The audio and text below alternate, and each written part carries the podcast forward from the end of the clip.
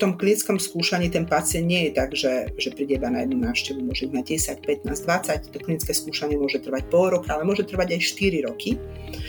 A priebežne za každého a jedného pacienta a za každú a jednu vykonanú návštevu a za každú a jednu vykonanú činnosť dostane ten študijný tím dostane zaplatené dnešnej epizóde som sa rozprával s Katarínou Kováčovou, ktorá sa venuje vzdelávaniu v oblasti klinického skúšania a rozprávali sme sa o tom, ako toto klinické skúšanie funguje v praxi a kde sa s tým stretnete ako medici alebo lekári, či už nemocniční alebo ambulantní, čo z toho môžu mať vaši pacienti a takisto aj vy. No a Katarína robí aj kurz GCP na správnu klinickú prax, Takže je to jeden z certifikátov, ktorý sa dá získať na to, aby človek mohol robiť takýto klinický výskum. A, takže to by som vám dal do pozornosti. No a poďme teda na ten náš rozhovor. Nech sa páči. Tak ako aj ostatné epizódy, aj túto vám prináša farmaceutická spoločnosť Krka Slovensko s motom Žiť zdravý život. Kátke, vítajte. My sa dneska budeme rozprávať najmä o klinickom skúšaní liekov, ale aj nejakých ďalších medicínskych pomôcok. A na čo by vlastne bolo dobré nejakým medikom, mladým lekárom, prípadne aj ďalším ľuďom, ktorí sa zaujímajú tento svet medtekový, vedieť niečo o klinickom skúšaní? No, to je veľmi jednoduchá odpoveď, pretože každý jeden liek a každá jedna zdravotnícka pomocka, ktorá ku nám príde na trh, musela byť predtým odskúšaná a na to existujú pravidlá a tie pravidlá musíme ovládať.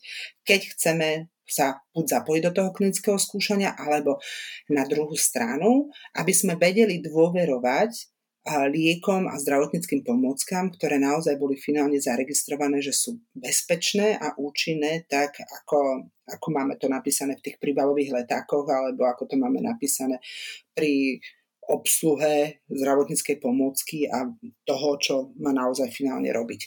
Takže myslím si, že preto je veľmi dôležité vedieť, že celý ten proces, ktorý, ktorý vedie k tomu, že tu máme zaregistrovaný liek, tak je veľmi kontrolovaný a má veľmi prísne pravidlá, takže finálne ten liek, ktorý začnem používať, je bezpečný a môžem mu dôverovať.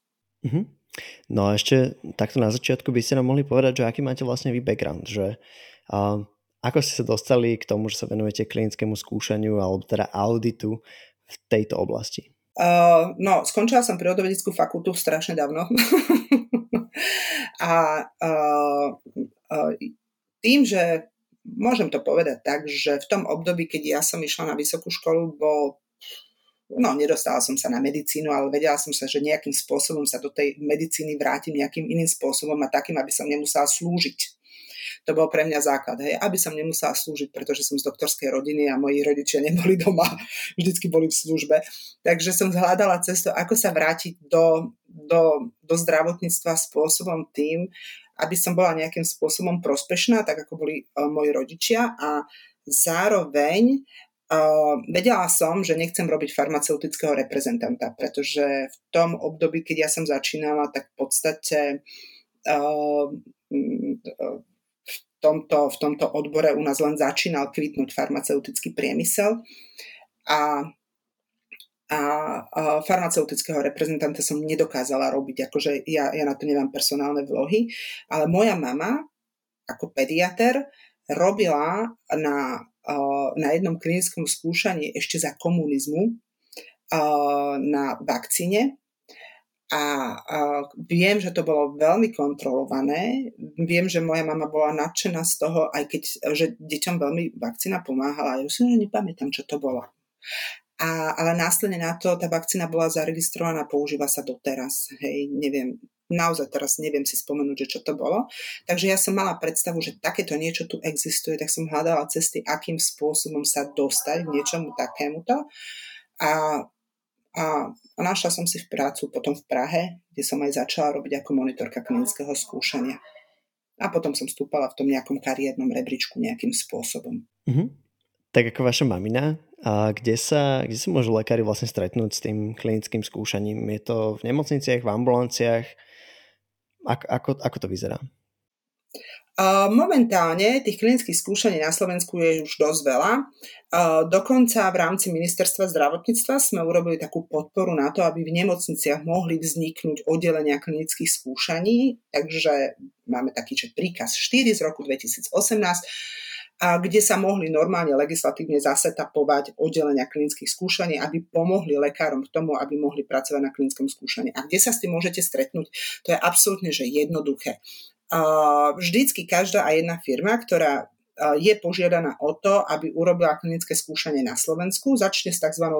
feasibility fázou, to znamená, že feasibility je dotazník úskutočniteľnosti a človek, ktorý robí tento dotazník uskutočniteľnosti v danej, v danej oblasti, osloví lekárov, ktorý buď s nimi má skúsenosti, alebo hľadá nových lekárov, čo máme gastroenterológiu, a, a osloví týchto lekárov, že či by mali chuť participovať na klinickom skúšaní, že či majú dostatočné množstvo pacientov, že či majú dostatočné množstvo času počas tejto feasibility, okrem týchto otázok, vždycky dostanú aspoň náčrt toho, akých pacientov klinické skúšanie bude vyžadovať do, to, do toho klinického skúšania. To znamená, že dostane uh, taký približný prehľad takých tých vstupných kritérií, čo pacient musí splňať a výstupných kritérií, čo nesmie splňať.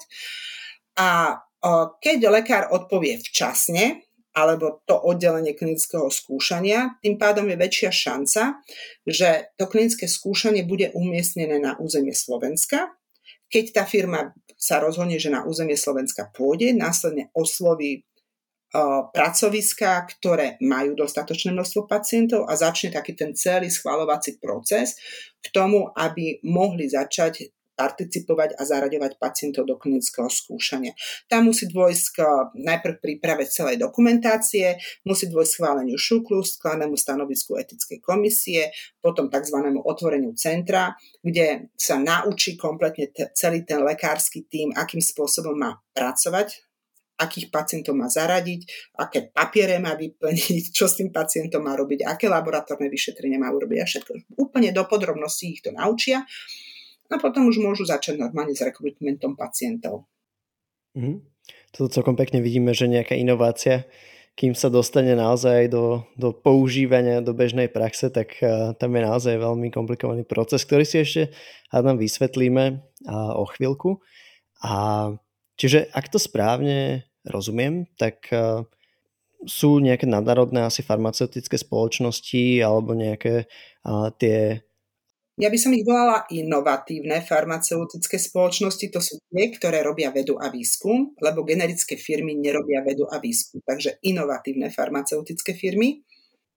A tie teraz si povedia, že a neviem, na Slovensku je dosť veľa pacientov na tomto klinickom pracovisku, ktorí majú dyslipidémiu, tak poďme tuto testovať nejaké a, nové lieky a potom to klinické pracovisko z toho niečo má? Akože je to kvázi nejaký ďalší stream of income pre to pracovisko, alebo je to čisto na nejakej dobrovoľnej báze, alebo ako toto funguje, tento vzťah? Uh, business. To je biznis. A vyberú si, väčšinou tieto klinické skúšania nie sú fokusované iba na jednu krajinu. Oni sú tzv. multicentrické, to znamená, že prebiehajú v rámci celého sveta. A pre nich je vždycky pre inovatívne farmaceutické firmy je zaujímavé mať populáciu z každej rasy a my Európami sme Európania, pretože my sme dobrý trh, čo sa týka finálne užívania liekov, tak je veľmi dôležité, aby mali vždycky zastúpenie aj z viacerých krajín Európskej únie alebo z Európy. A ako to funguje? Lekári za svoju prácu dostávajú zaplatené celý ten study tým dostáva zaplatené. To znamená, že za každú, za, za každú, lebo v tom klinickom skúšaní ten pacient nie je tak, že, že príde iba na jednu návštevu, môže mať 10, 15, 20, to klinické skúšanie môže trvať pol roka, ale môže trvať aj 4 roky. A priebežne za každého a jedného pacienta a za každú a jednu vykonanú návštevu a za každú a jednu vykonanú činnosť dostane ten študijný tím dostane zaplatené. A dostáva zaplatené pekne by som povedala, nadštandardne. Vždycky sú to výrazne vyššie platby, ako by dostal tým za tú zdravotnú starostlivosť, ale bez inovatívneho lieku od zdravotnej poisťovne. Takže A čo je vždycky pri dizajnoch klinického Čiže oni to kvázi vykazujú všetky tieto nejaké e, liečebné postupy alebo podávanie liekov alebo návštevy priamo nejakej tej firme, ktorá sprostredkováva vlastne... Zadávateľovi. Hm, to zadávateľ.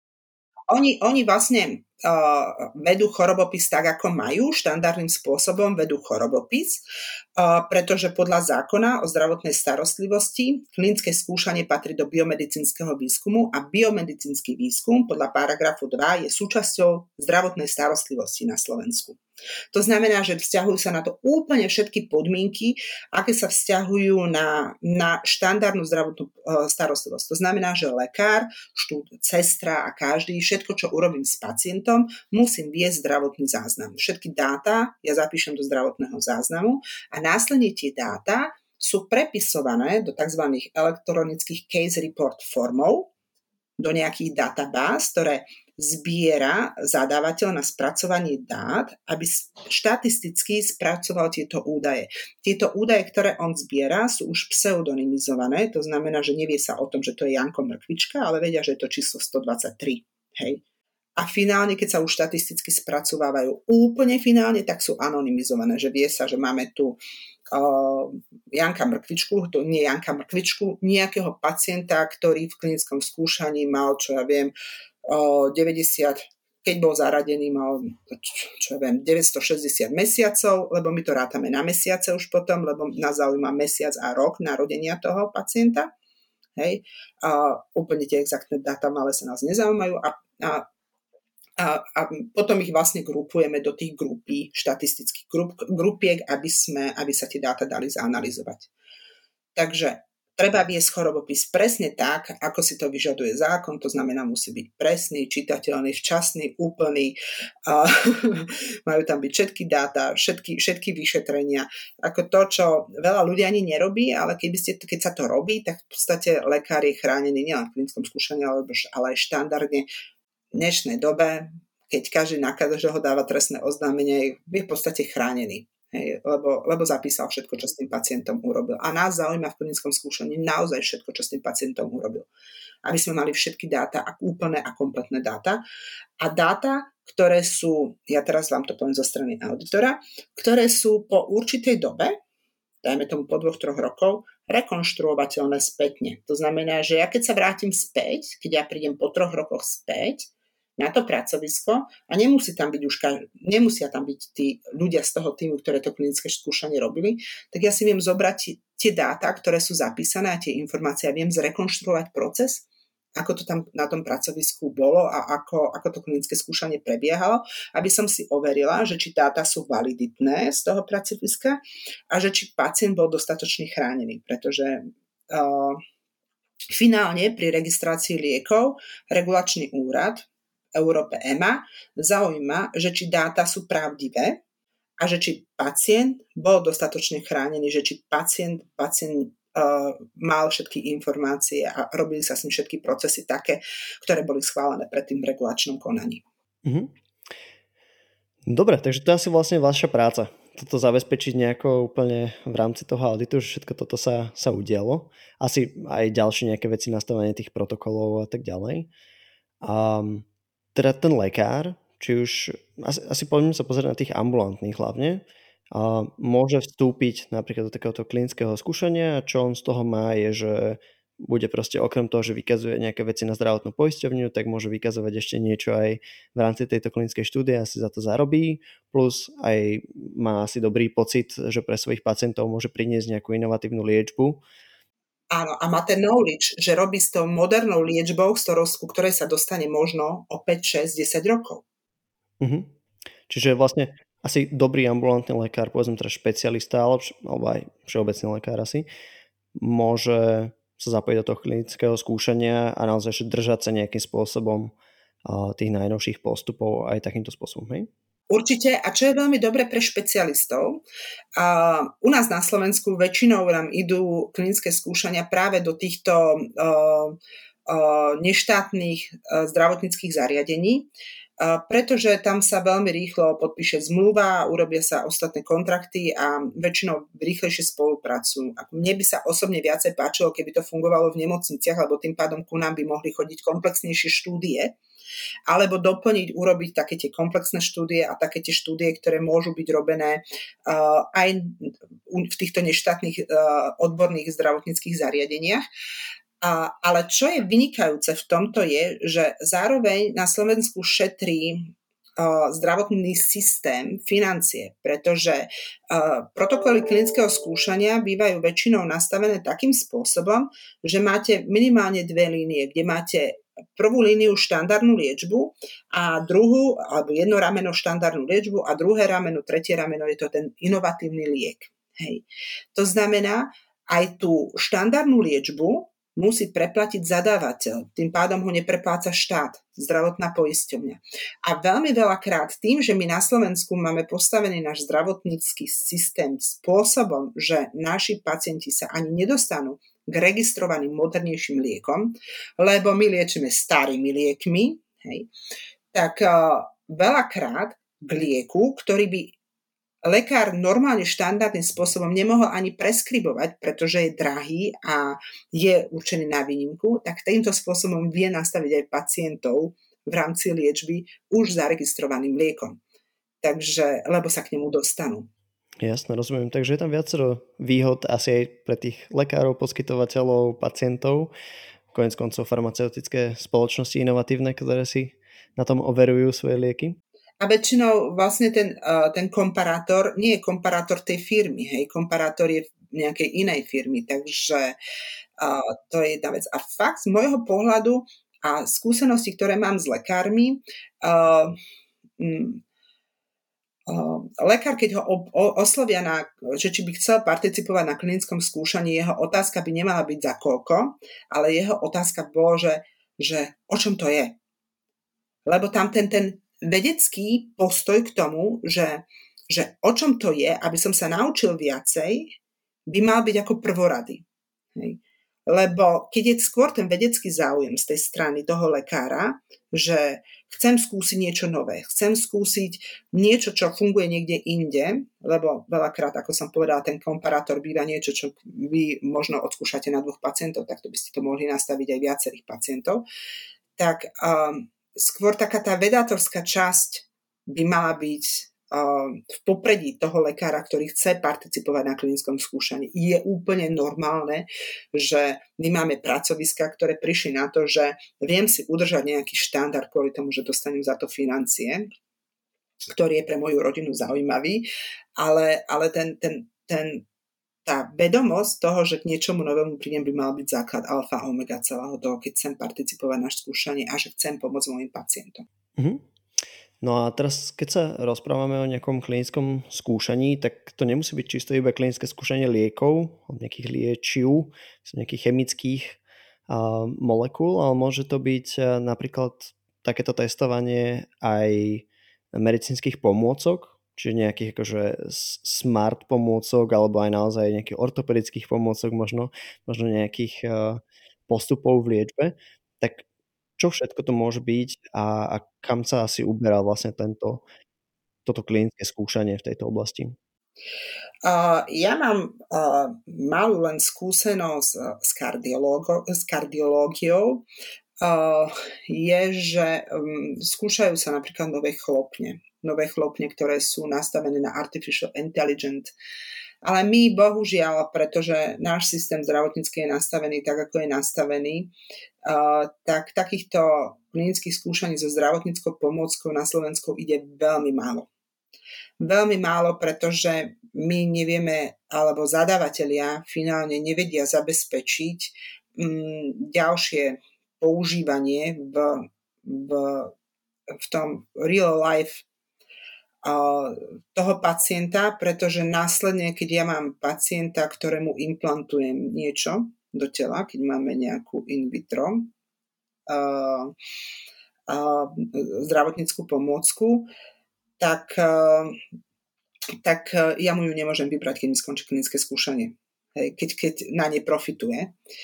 a náš zdravotnícky systém nie, alebo zdravotný systém nie je na to veľmi nastavený a pevne verím, že sa to zmení, pretože v zahraničí zdravotnícke pomôcky sú medicína ďalšieho storočia, hej, tak akože ako, to je moderná, pretože pri tých liekoch už veľa toho, ako vymyslíme toho veľa, hej, máme aj chemické, aj biologické lieky, ale tým, že my skôr pôjdeme pomaly, ale iste na personalizovanú liečbu alebo na ATMP, ATMP liečbu, kde budeme meniť uh, genetiku ochorenia, uh, ale myslím si, že tie zdravotnícke pomôcky majú, majú že zelenú všade inde vo svete. Dúfam, že to pochopí aj Slovenská republika, tí, ktorí, tí, ktorí rozhodujú.